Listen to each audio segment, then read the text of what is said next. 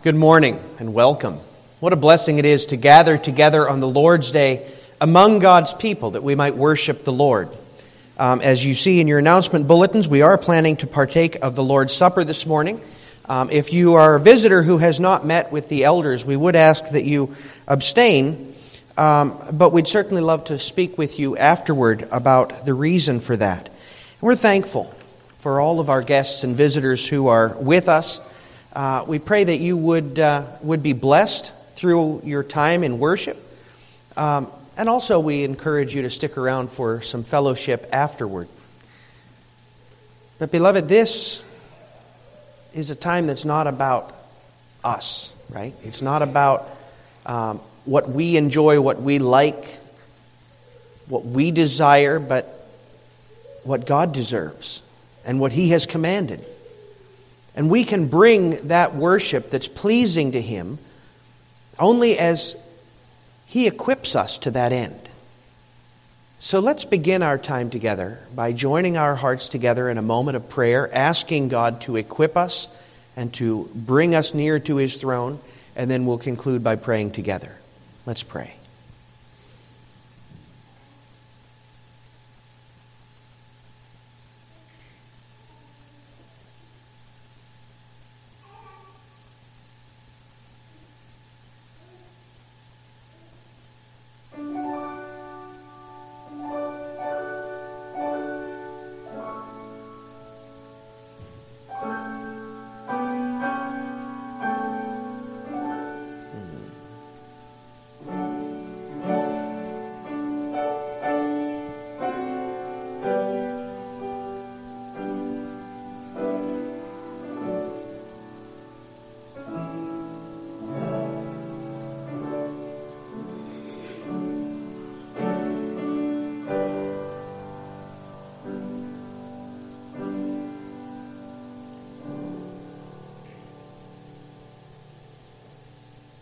Father, we thank you for each one whom you have brought here this day.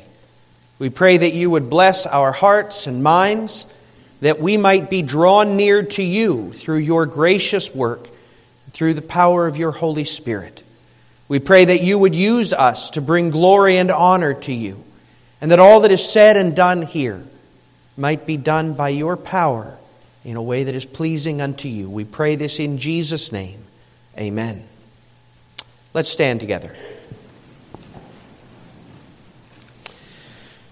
The Lord calls us to worship with these words from Psalm 103 Bless the Lord, O my soul, and all that is within me, bless his holy name.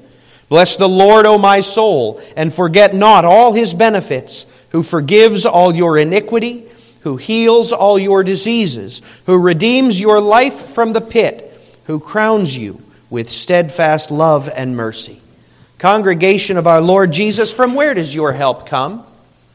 Our help comes from the Lord, the maker of heaven and earth. Hear now his greeting. Grace to you and peace from God our Father and from our Lord Jesus Christ, who gave himself for our sins, that he might deliver us from this present evil age, according to the will of our God and Father, to whom be the glory forever and ever. Amen. Let's sing praise together to the Lord from Trinity Psalter Hymnal 103, Selection A. We'll sing stanza 1 and then 3, 4, and 5.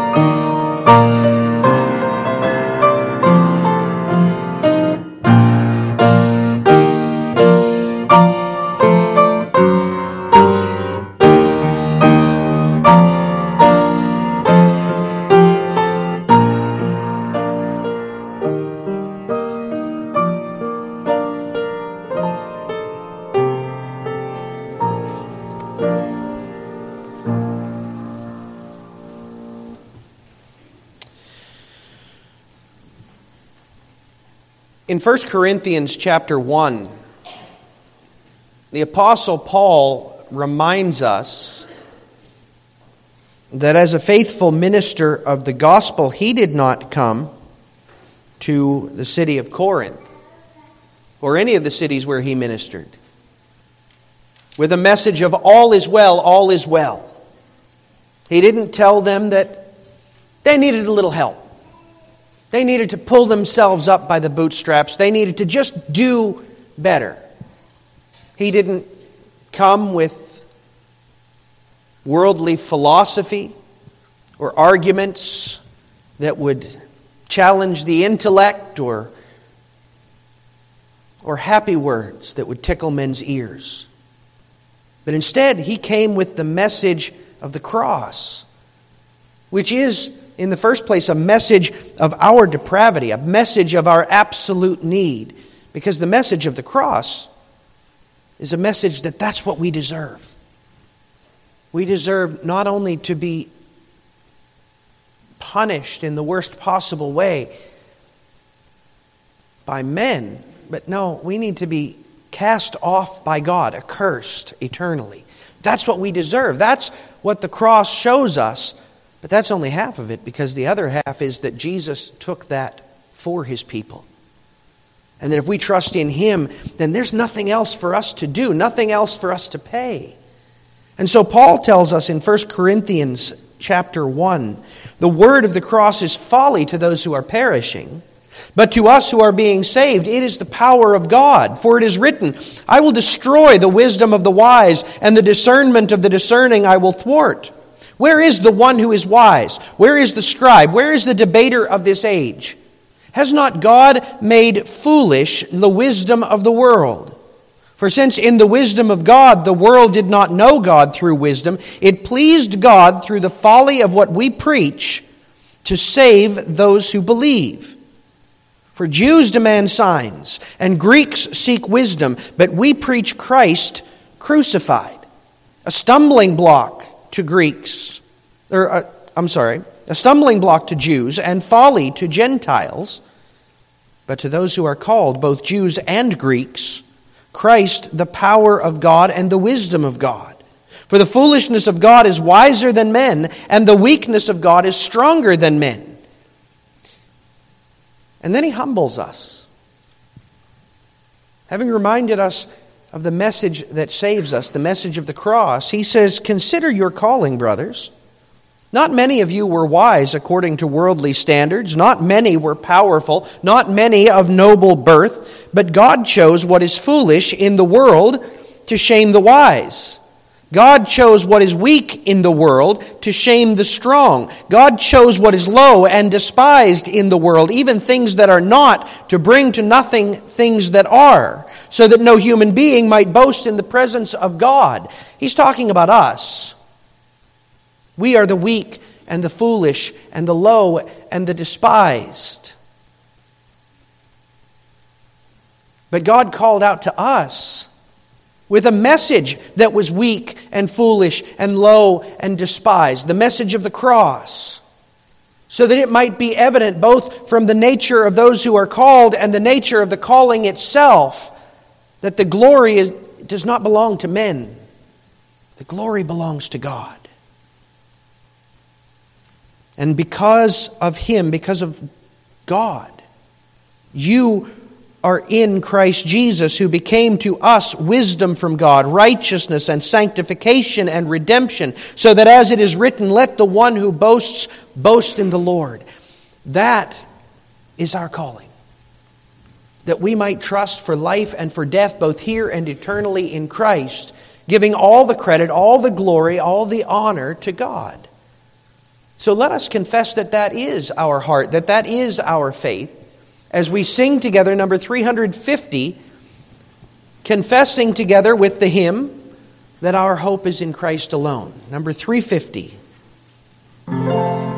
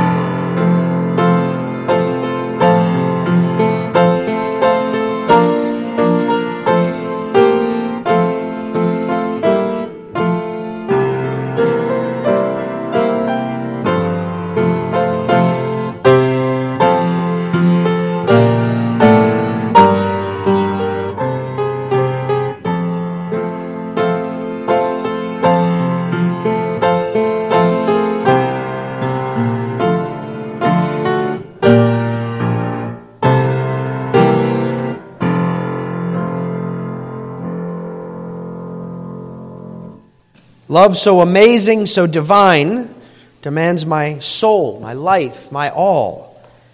And it's to assist us in giving Him that kind of praise, that kind of thanksgiving that God gave us His law saying to us in Deuteronomy 5 I am the Lord your God who brought you out of the land of Egypt, out of the house of slavery.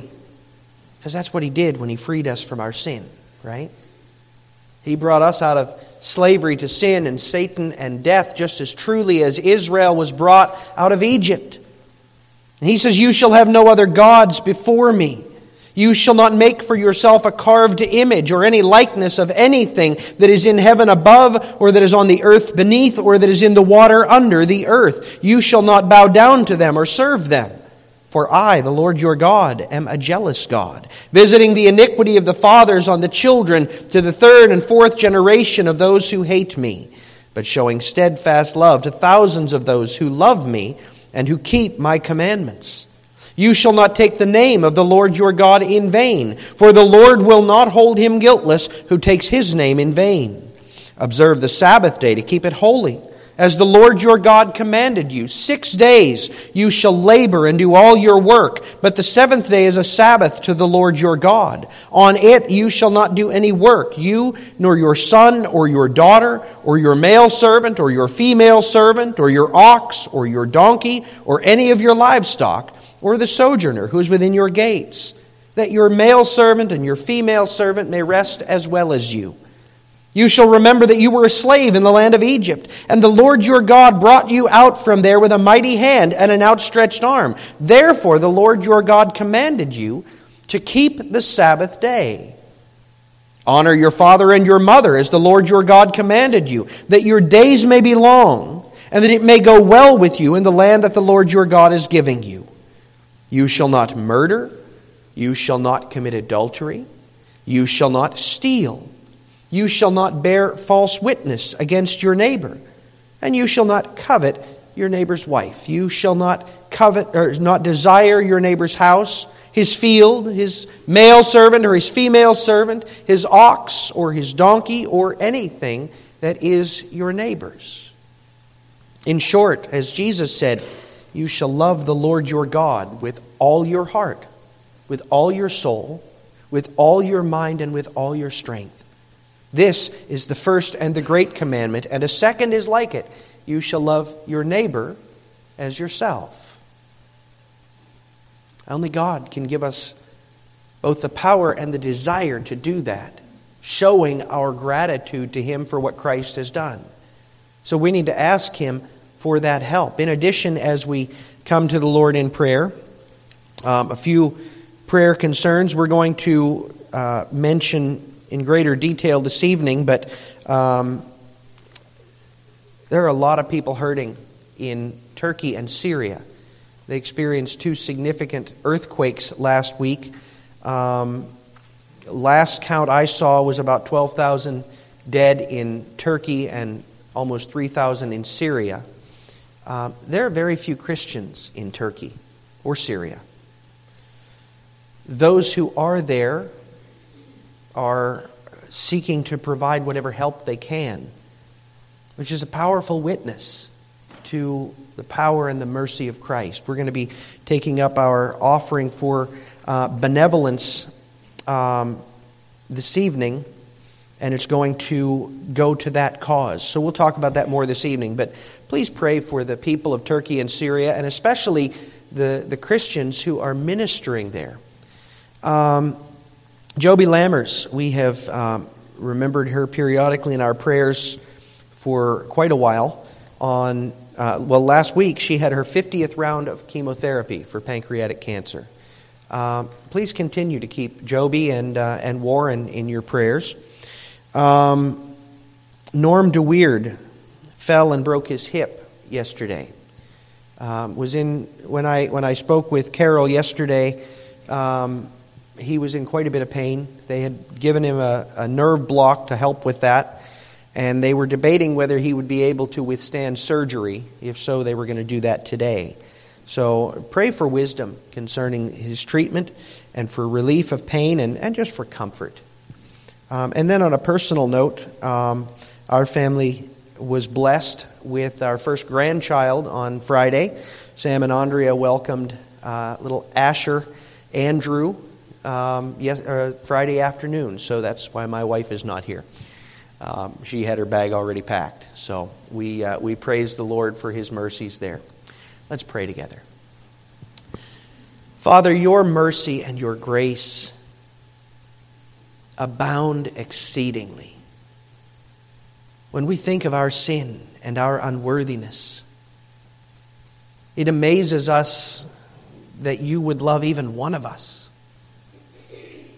It is not as though we've simply gotten a bad break, that we've been influenced by the wrong people, or have not been guided in the right way. We were from the very start rotten, rebellious to our very core. And yet, you, in the immensity of your love, sent your Son to save us anyway. Accomplished in him all that was necessary for our salvation, and then sent your Spirit to work faith in us, to demonstrate to us the need that we have, to cause us to come to you. Every single aspect of our salvation is from your hand, and we stand amazed, unable to fully comprehend the depth and the breadth of such love. And beyond that, you've given us a calling to show you gratitude in a way that frees us from those sins that once enslaved us, in a way that, that removes from us those sins that, that dragged us down. Father, we praise you for that. And we pray that you would give us both the desire and the strength to devote our lives to showing you thanks, to devote our lives to putting off our sin and our rebellion and taking up obedience to your commands. Love that permeates our lives. Teach us to trust in you for all that we have and all that we need. And work all of the circumstances of our lives, we pray in such a way as to equip us for life with you eternally. Father, we thank you that you are doing this, and we see it in our lives. We see it in the hardships and the struggles. We see it in the joys and the triumphs. Every bit of it is, is planned out and orchestrated by you to remind us that not we, but you are on the throne and that you are working all things for the good of your people. Lord, continue to give us eyes to see that and hearts overflowing with gratitude. Lord, we lay before you all of the needs of your church. We pray especially for Norm, that you would comfort and strengthen and encourage him, that you would provide for him and Carol alike the comfort of, of knowing that you are present and of, of granting them the wisdom and the grace that they need. We pray, Father, that you would uh, likewise provide for others among us who are, are struggling, who have had difficulties and trials. We think of Marge as she continues recovering from her broken ribs and broken hip. We think of uh, our members who are undergoing chemotherapy and immunotherapy for cancer. We think of um, Jamie, who's been dealing with some side effects from chemo. We think of uh, Joel and Bruce and Dan and Bob. Lord, we ask for your care on each of them and others who are receiving treatment for, for various ailments. We think of Linda as she is uh, looking forward to and preparing for surgery on, in May. We pray that you would uh, enable her to be well prepared for that.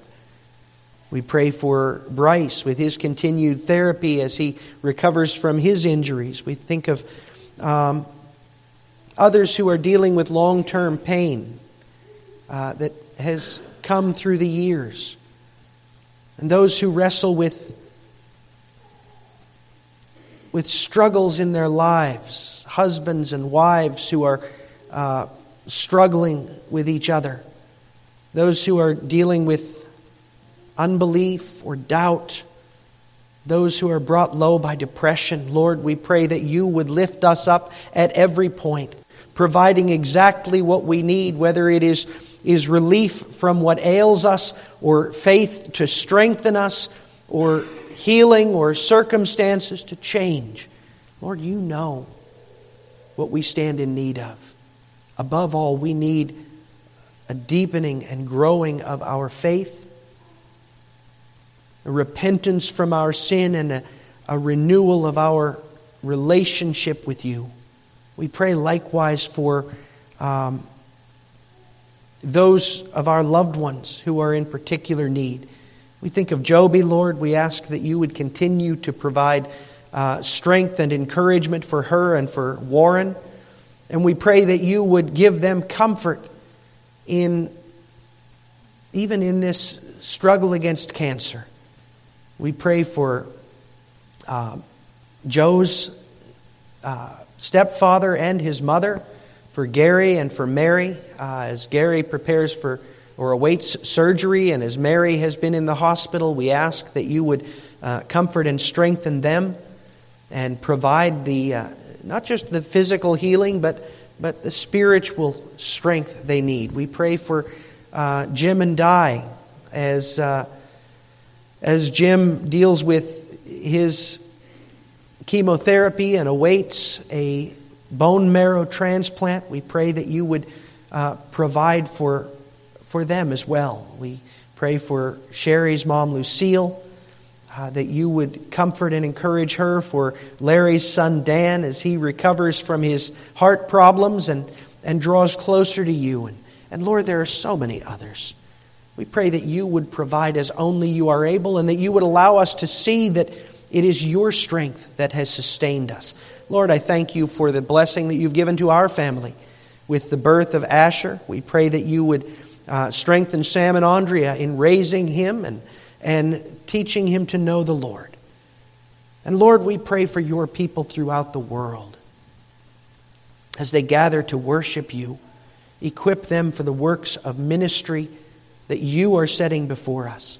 We pray especially for the Christians of Turkey and Syria, and for the many residents of those countries that are grieving and hurting this day, feeling the loss that has come through the destruction of the earthquakes that has flattened homes and flattened cities.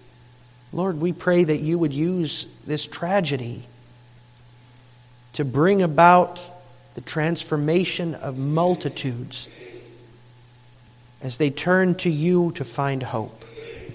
And Lord, enable us to turn to you daily, resting in you for all our hope, both now and eternally. We ask this now in Jesus' name. Amen. Well, as we prepare to look together uh, to God's Word, we're going to sing from Psalter Hymnal 97. Psalter Hymnal 97. Um, instead of the stanzas that are, are written there, uh, I'd like us to sing stanza 1 and then 5 and 6. 1 and then 5 and 6.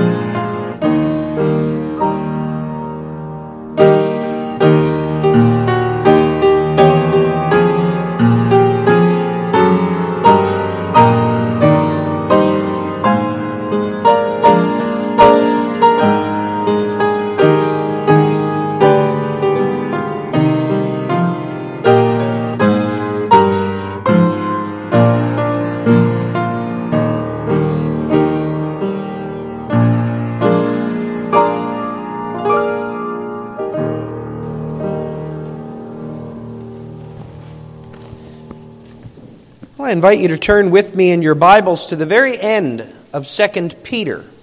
We come to the end today of our series going through 1st and 2nd Peter, and uh, it's appropriate, it seems to me, that, that this providentially falls on the day that we celebrate the Lord's Supper, because it's a, a text that calls us to recognize our need, just as the Lord's Supper does.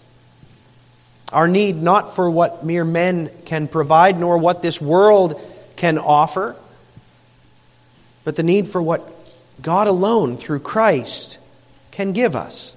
So we're going to look at uh, the middle of verse 15 through the end of the, the letter, but we'll start at verse 14 so that we can see the context. Peter writes, Therefore, beloved, since you are waiting for these, be diligent to be found by him without spot or blemish and at peace. And count the patience of our Lord as salvation, just as our beloved brother Paul also wrote to you, according to the wisdom given him, as he does in all his letters when he speaks in them of these matters. There are some things in them that are hard to understand, which the ignorant and unstable twist to their own destruction, as they do the other scriptures. You, therefore, beloved, knowing this beforehand, take care that you are not carried away with the error of lawless people and lose your own stability, but grow in the grace and knowledge of our Lord and Savior, Jesus Christ. To him be the glory both now and to the day of eternity. Amen. Amen indeed. Beloved of God the Father through Jesus the Son, we live in an age of propaganda and lies. Everyone, it seems, has an angle, a sales pitch, an ulterior motive. It can be very difficult to discern what we should believe and whom we should trust. But that is not new. Nearly 2,000 years ago, the Apostle Peter was seeking to guide the people of God in a world that was, in many ways, radically different than our own. The knowledge of the world was much smaller than ours, was relatively basic. Their communication was limited, giving them a small view of what was happening in the world. And their technology was positively primitive compared to what we now possess. And yet, Despite all the significant differences between that age and this, people were essentially the same. They still descended from Adam with all that that implies. They still were born with natures that were corrupted by sin. They still adopted worldviews that stood opposed to the true and living God. And men of that age all seemed to have an angle, a sales pitch, an ulterior motive. Peter, too, lived in an age of propaganda and lies. A new age, an infinitely better age is coming. As we saw last time, it won't be long before Christ returns to judge all those who stand opposed to God, to cleanse this world of every stain of sin and evil, and to perfect everything so that we and everything in the creation glorify God perfectly, continuously. But we're not there yet. We remain today surrounded by sinful people and rebellious lies, many of which sound good, many of which seem convincing. So the question comes to us how do we discern the difference between the good and the bad, between the righteous and the evil? How do we recognize the narrow way of life as opposed to the way that is wise or that is wide and that leads to hell? It's daunting. It's daunting, and Satan wants us to be intimidated by the task. He wants us to throw up our hands in despair, convinced we'll never truly be able to discern aright, and and then we'll just go the easy way. We'll do the thing that feels best in the moment. We must not let Satan have his way. Instead, following the instruction that Peter gives us in these final verses. We need to stand firm on the only foundation that is sure. The theme that we find here God commands his saints to stand firm on the only sure foundation. That's what we need in this age of waiting, in this age of lies, in this age when it's hard to discern. And he starts by showing us the negative aspect of that task, the calling to guard against the twisted deception of unstable men. We just read the context. Peter has urged God's people to look forward properly to the day of the Lord. Don't doubt God just because Christ has delayed. Don't give in to the fear and worry of this age. Instead, Peter says, count the day or the delay of the day of the Lord as salvation. Because God is delaying the day of the Lord, delaying the, the judging and the renewal of all things until all of the elect are gathered, until all of God's people are prepared. Because that counsel is unexpected, Peter points to the Apostle Paul for confirmation.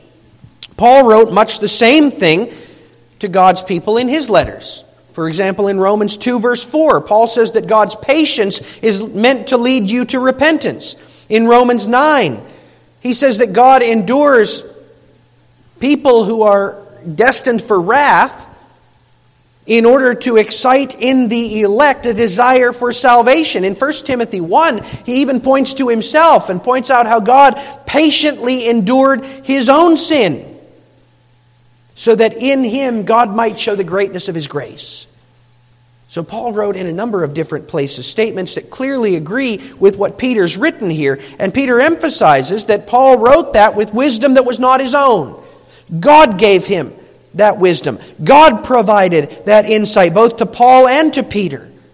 However, what Paul wrote was not the easiest thing to understand. And that constitutes a danger. Peter acknowledges here what generations of Christians have recognized. Some of what Paul wrote is really hard.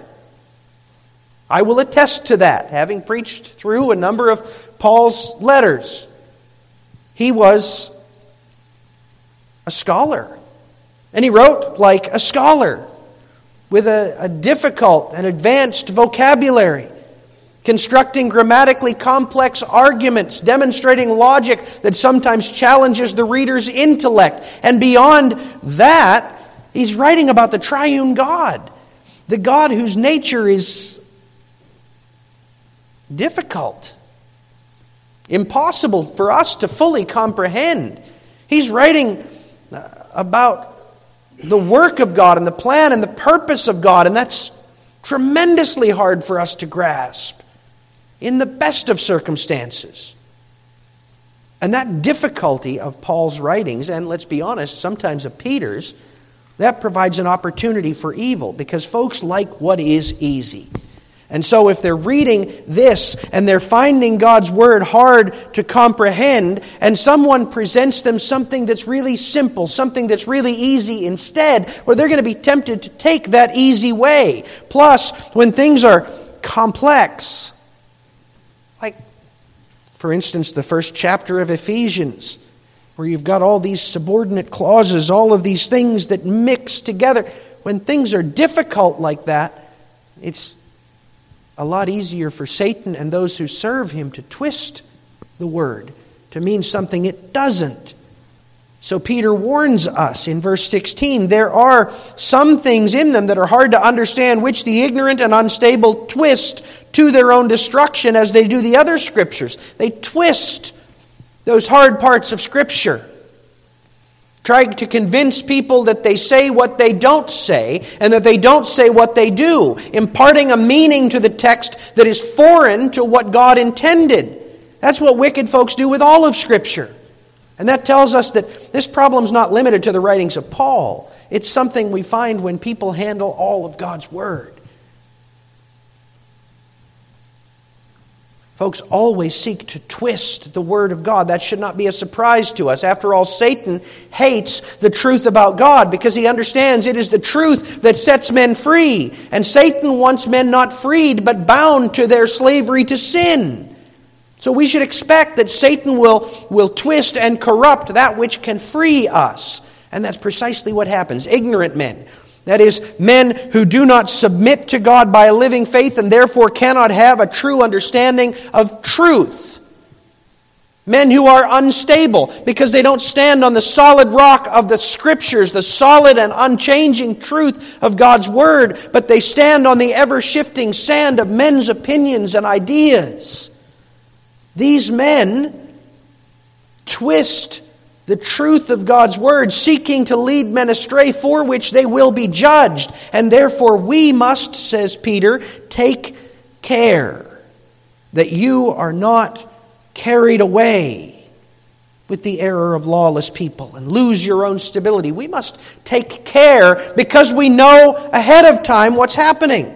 We know that Wicked people will twist the word of God. We know that servants of Satan replace the truth with a lie. We know that they are trying to make us as hopeless as they are. So take care lest you be carried away. See, that's what they're trying to do. They want to carry you away from the truth that would lead you to serve God, and from the hope that would give you peace with God, and from the love that would lead you to honor God. They want you to be carried away into lies that will fill you with hopelessness, helplessness, and death. Folks, this stuff surrounds us. This closing text from 2 Peter was made for this place and time. Every institution of higher learning sponsored by the state, and half of those that call themselves Christians, are bastions for exactly that kind of truth twisting. Scripture they decry as an outdated, bigoted, and backward text, of superstitions. And truth, they declare, truth is, is something that is variable and individual. Whatever you determine is true for you, whatever you determine feels right to you, well, that's your truth. And that might be different from my truth, but that's okay because we each have our own truth, they say. Even gender, laughably, even gender, they say, is fluid. It depends on how you feel, what you think, what is true for you. And if you insist that morality is inflexible and universal, well, you're positively abusive. To declare abortion morally wrong is an act of oppression. To declare that homosexuality is an objective sin, that's decried as a, a an intolerance. And sex outside of marriage? Casual hookups? Who would who would challenge that? Have you wondered why, in our age, there's such a focus in our culture on undermining God's word, particularly with regard to sexual sins? Have you noticed that? It's not an accident. I mean, there's other ways they twist Scripture, but those are, those are the main ones right now. That's where Satan has chosen to fight the battle. And do you know why? It's because God has given marriage as a source of stability and security for his people. Marriage is not just the building block of society, it's the building block of the church. A healthy marriage tends to produce healthy children. Godly parents who seek to serve the Lord and put Christ at the center of everything, they tend to raise up children who know the Lord and His Word and who have a constant calling set before them to know and love and serve Christ. And marriage is intended to demonstrate to the world and to children the gospel. When we see a husband who selflessly loves his wife, we see an image of the selfless love of Christ for his church. When we see a woman who joyfully submits to her husband, we see an image of the church joyfully serving Christ. Satan hates that. Of course, he's going to undermine that. Of course, he's going to twist that. And sex, sexuality, that's meant to deepen those marriage bonds. That's meant to typify the unity between Christ and his church. So, of course, Satan is going to seek to twist and corrupt and transform that into something that is base and ugly and selfish and an absolute caricature of what God made it to be. Our sure foundation, the only foundation that doesn't move, is not what we find at the university or on TikTok or among your peers. The only sure foundation we find is right here in the Scriptures. The Scriptures demonstrate to us the truth of who God is and of what He has done. The Scriptures teach us who we are and how desperate is our need, that we're not just a little sick, that we're not just having a, a hard time or surrounded by poor influences. No, that we are dead and that we need life. And the only one who can bring us life is Christ Himself, who did everything necessary to bring us life, to reconcile us to God, to bring us unto eternity. Only God's Word provides the solid rock on which we must stand. And so Satan strives to lead us away from that rock into shifting sand and mud and filth. How do we stand against him? How do we guard against his schemes? Folks, you must know, children, young people, you must cherish this word. Don't let it gather dust. Spend time in it every single day because only as you know this will you be able to use this to, to judge whether what you hear from your friends, whether what you hear from your teachers is true or not. I emphasize to my catechism teachers or my catechism students, sometimes um, fruitlessly, to bring their Bibles. Why? Because I don't want them to believe what I say in catechism class, and I don't want them to believe what I say up here unless it fits with what this says, unless it is confirmed by what we read here. We need to know this word and we need to pray constantly for discernment don't just read the words, study them. Study them in the light of other parts of God's Word. Know them deeply, love them, cherish them, so that you can evaluate what is around you. We need to move on, but we need to use God's Word to evaluate everything that claims to be truth. That's the negative side, but there's a positive side. And that's that we need to be growing through the grace and truth of our rock growing. You see, we're always moving in this life. We're either moving toward God or away from Him. We're either growing toward maturity or toward immaturity. We're either, we're either growing toward holiness or toward corruption. So not only must we guard against that which is corrupt, that which is ungodly, that which is false, we need to be growing into that which is true, that which is pure, that which is holy, that which is life. At the heart of verse 18 is one command grow. As I said, change is inevitable. You're going to be moving. Will you move toward God or against Him? He wants us to grow. Specifically, we're to grow by drawing closer to Jesus. Notice how it describes Jesus. Grow in the grace and knowledge of our Lord and Savior Jesus Christ. Jesus is the Christ. Ninth and tenth graders, we're going to talk about what that means in just a little bit. It means he is the fulfillment of everything God promised. He is the anointed one, the Messiah. He is the prophet. He is the priest. He is the king. He is the fulfillment of everything Israel was looking forward to, everything the fathers were looking forward to. That means he is our Savior. He is the only one who can give us life and forgiveness and reconciliation with God. He is the only one who can bring us into heaven. He doesn't cooperate with us. No, He does all of it. We need to grow in the one who does absolutely everything necessary to bring us to God. And we need to know Him not only as our Savior, but as our Lord. He's our King, He owns us. We are no longer, if we are in Christ, we are no longer slaves to sin and Satan and the world. We are slaves of Christ. And what a freeing thing that is. Because He causes us to become and to do exactly what we were meant to be and do. It is a blessing to serve the Lord. So we need to grow in our Lord and Savior Jesus Christ. How do we do that? He gives us two methods, two ways in the grace and the knowledge. Knowledge. That's the other side of what we have to guard against. We have to guard against the lies and the deceptions of Satan and those who stand with him to twist the Word of God. So instead, we need to grow in the knowledge, in the true knowledge of Christ. Again, that starts with God's Word. Young people, I can't emphasize it enough. If you want to stand firm in this world, you have to master this.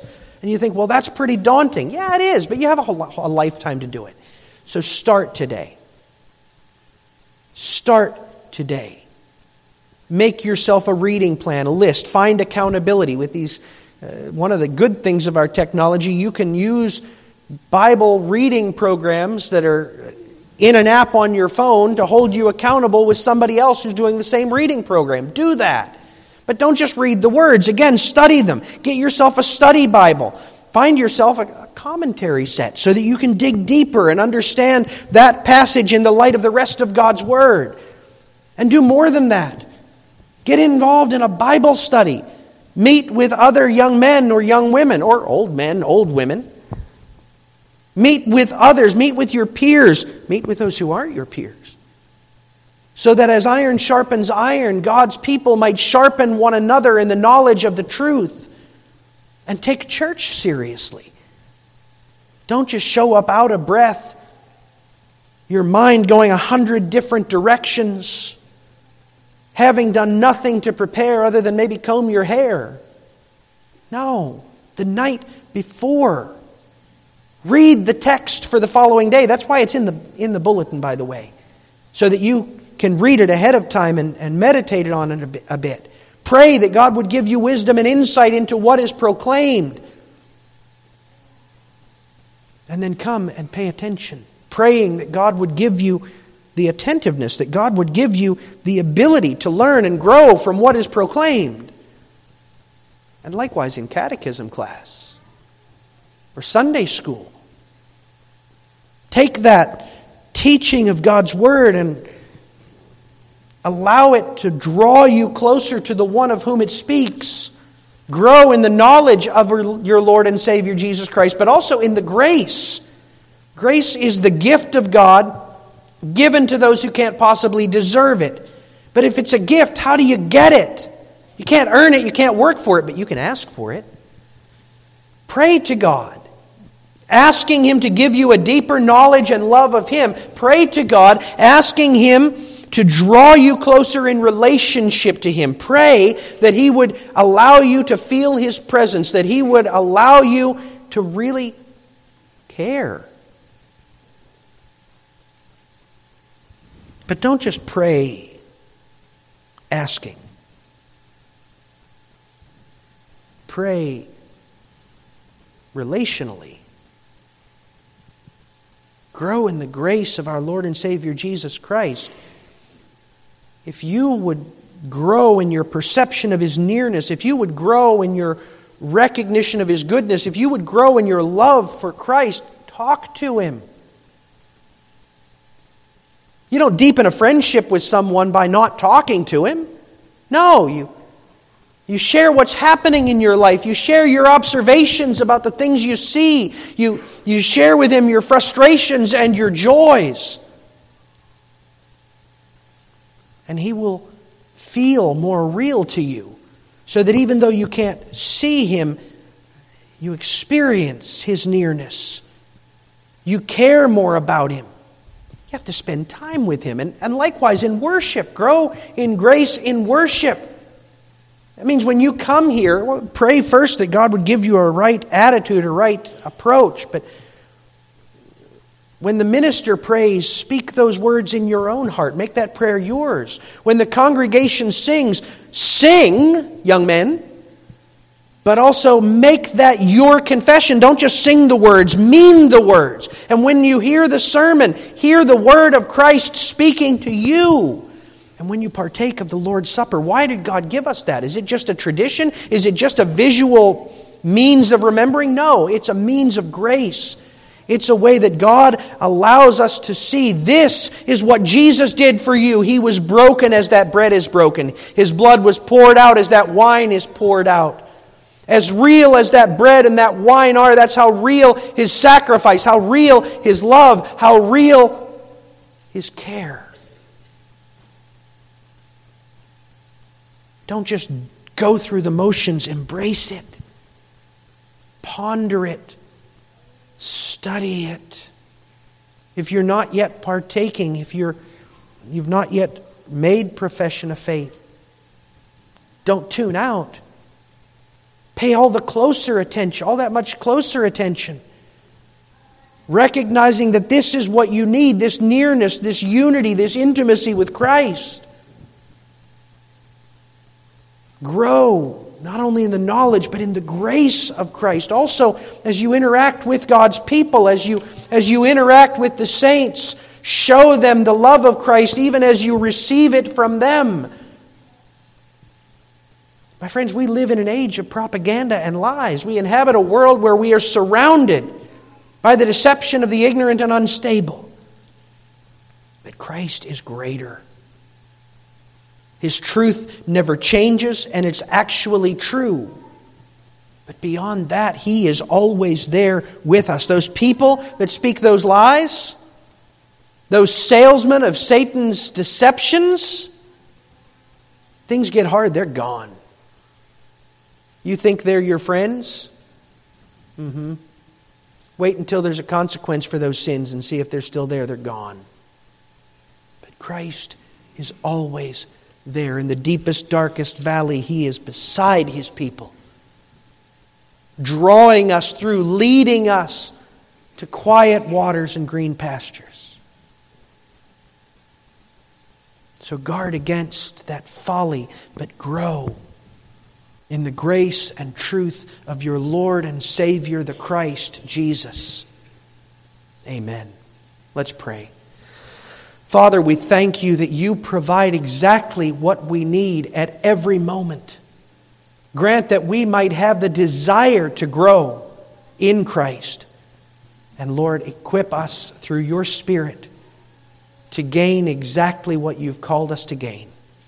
That we pray in Jesus' name. Amen. In response, let's sing together a portion of Psalm 73. Number 73. We're going to sing uh, 140 is, this, is the uh, number in the Blue Psalter hymnal. 140. We're going to sing all the stanzas.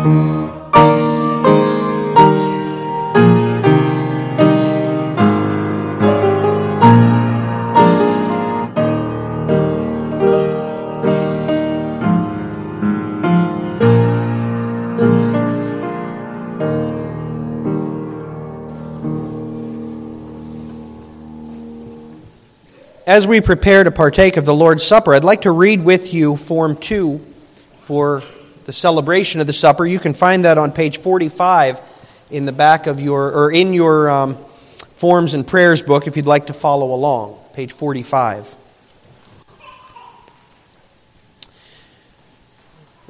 Beloved, hear now the words of the Apostle Paul concerning the institution of the Holy Supper. For I received from the Lord what I also delivered to you that the Lord Jesus, on the night when he was betrayed, took bread. And when he had given thanks, he broke it and said, This is my body, which is for you. Do this in remembrance of me. In the same way, also, he took the cup after supper, saying, This cup is the new covenant in my blood. Do this as often as you drink it in remembrance of me. For as often as you eat this bread and drink the cup, you proclaim the Lord's death until he comes. When our Lord said, Do this in remembrance of me, he ordained this Holy Supper as a constant memorial and a visible proclamation of his death. The Apostle Paul also teaches us that as often as we eat this bread and drink the cup, we proclaim the Lord's death. As we partake, therefore, we bear witness that our Lord Jesus was sent by the Father into the world to take upon himself our flesh and blood, and to bear the wrath of God on the cross for us. We confess that he came to earth to bring us to heaven, that he was condemned to die that we might be pardoned that he endured the suffering and death of the cross that we might live through him, and that he was once forsaken by God, that we might forever be accepted by him. The sacrament thus confirms us in God's abiding love and covenant faithfulness, sealing to our hearts the promises of his gracious covenant, and assuring us that we belong to his covenant family. Let us then be persuaded as we eat and drink that God will always love us and accept us as his children for the sake of his Son.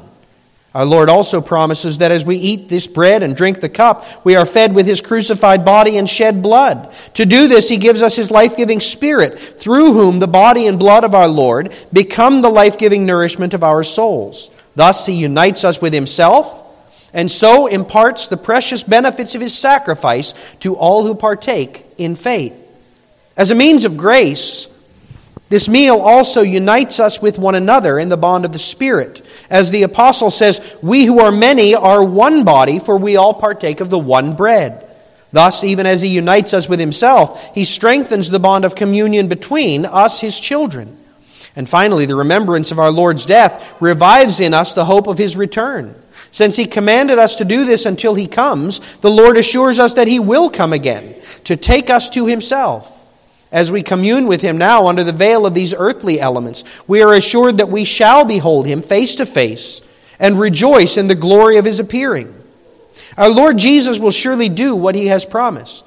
Let us draw near to his table then, believing that he will strengthen us in faith, unite us in love, and establish us more firmly in the hope of his coming. To him who loves us and has freed us from our sins by his blood and made us to be a kingdom, priests to his God and Father. To him be glory and dominion forever and ever. Amen. Beloved, let us pray. Almighty God, with one accord we give you thanks for the blessings of your grace. But most of all, we thank you for the unspeakable gift of your Son, Jesus Christ. We most humbly thank you that your Son came to us in human form, that he lived a perfect life on earth that he died for us on the cross, and that he arose victoriously from the dead. We bless you for the gift of your Holy Spirit, for the gospel of reconciliation, for the church universal, for the ministry and sacraments of the church, and for the blessed hope of everlasting life. We pray, gracious Father, that you would grant us your Holy Spirit that through this sacrament our souls may truly be fed with the crucified body and shed blood of our Lord Jesus Christ. Grant us the full assurance of your grace as we draw near to your holy table, filling our hearts with humble gratitude for your mercies. Unite us more fully with our blessed Lord, and so also with one another. Enable us in newness of life to pledge ourselves in service to Christ and all your children and lift up our hearts to you, that in the troubles and sorrows of this life we may persevere in the living hope of the coming of our Savior in glory. Answer us, O God, through Jesus Christ our Lord, who taught us to pray together, saying, Our Father, who art in heaven, hallowed be thy name. Thy kingdom come, thy will be done, on earth as it is in heaven. Give us this day our daily bread, and forgive us our debts as we forgive our debtors. And lead us not into temptation, but deliver us from evil. For thine is the kingdom and the power glory forever. Amen. Beloved, as we draw near to the table of our Lord, let us, using the words of the Apostles' Creed, confess together our Christian faith. I believe in God the Father Almighty, maker of heaven and earth, and in Jesus Christ, his only begotten Son, our Lord, who was conceived by the Holy Spirit, born of the Virgin Mary suffered under Pontius Pilate, was crucified, dead, and buried. He descended into hell. The third day he rose again from the dead. He ascended into heaven and sitteth at the right hand of God the Father Almighty. From thence he shall come to judge the living and the dead. I believe in the Holy Spirit.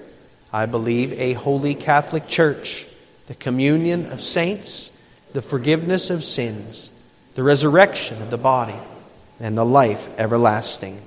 Amen. Beloved, hear these gracious words of promise spoken by our Lord. Come to me, all who labor and are heavy laden, and I will give you rest. Take my yoke upon you and learn from me, for I am gentle and lowly in heart, and you will find rest for your souls. I am the bread of life. Whoever comes to me shall not hunger, and whoever believes in me shall never thirst. Whoever comes to me, I will never cast out. Blessed are those who hunger and thirst for righteousness, for they shall be satisfied. Beloved in our Lord Jesus Christ, let us lift up our hearts to the Lord. Let us lift them up to the God of our salvation. The Lord Jesus on the night in which he was betrayed, took bread. And when he had given thanks, he broke it and said, This is my body, which is for you. Do this in remembrance of me.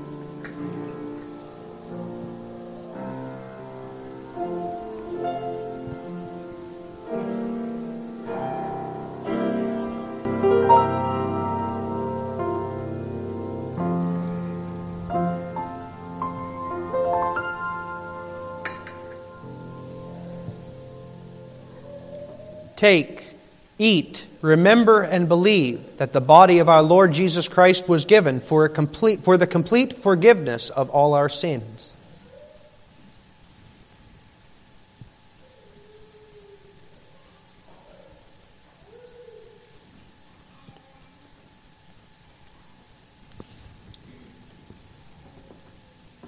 And he took a cup, and when he had given thanks, he gave it to them, saying, Drink of it, all of you, for this is my blood of the covenant, which is poured out for many for the forgiveness of sins.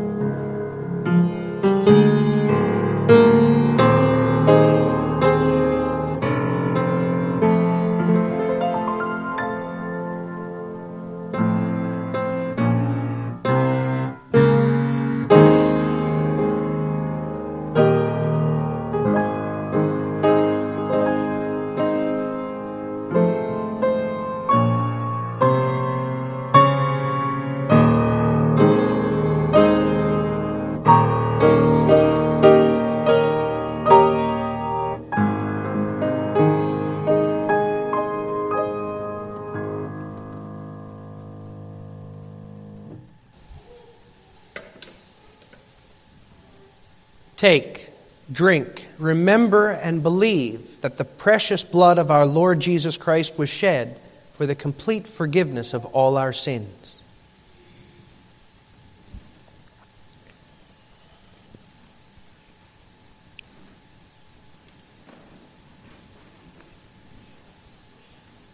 If you would look in your form on page 48.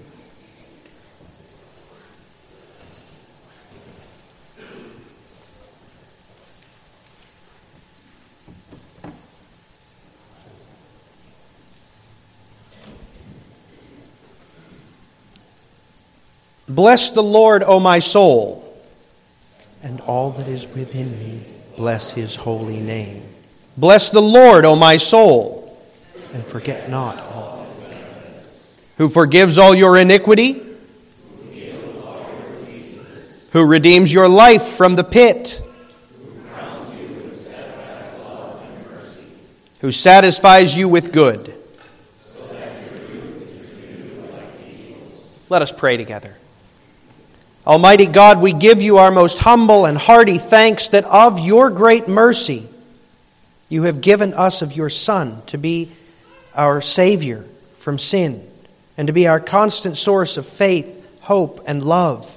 We bless you for permitting us to show forth his death and to receive the communion of his body and blood through the holy sacrament. We praise you for uniting us more fully with the body of Christ and for assuring us that we are heirs of your heavenly kingdom. Grant that our commemoration of his death may tend to the daily confirming of our faith, the establishment of our hope, and the strengthening of our love. Enable us henceforth to live always for our Lord Jesus Christ, who gave himself for us. Amen. If the deacons would come forward now for our offering.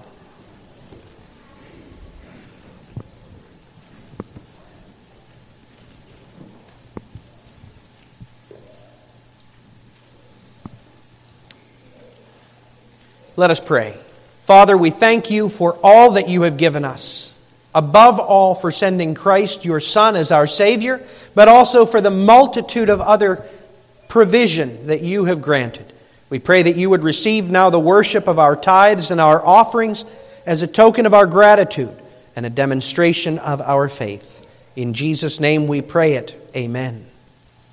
Our offering song this morning is number 480 from our Trinity Psalter hymnal. Number 480, all the stanzas.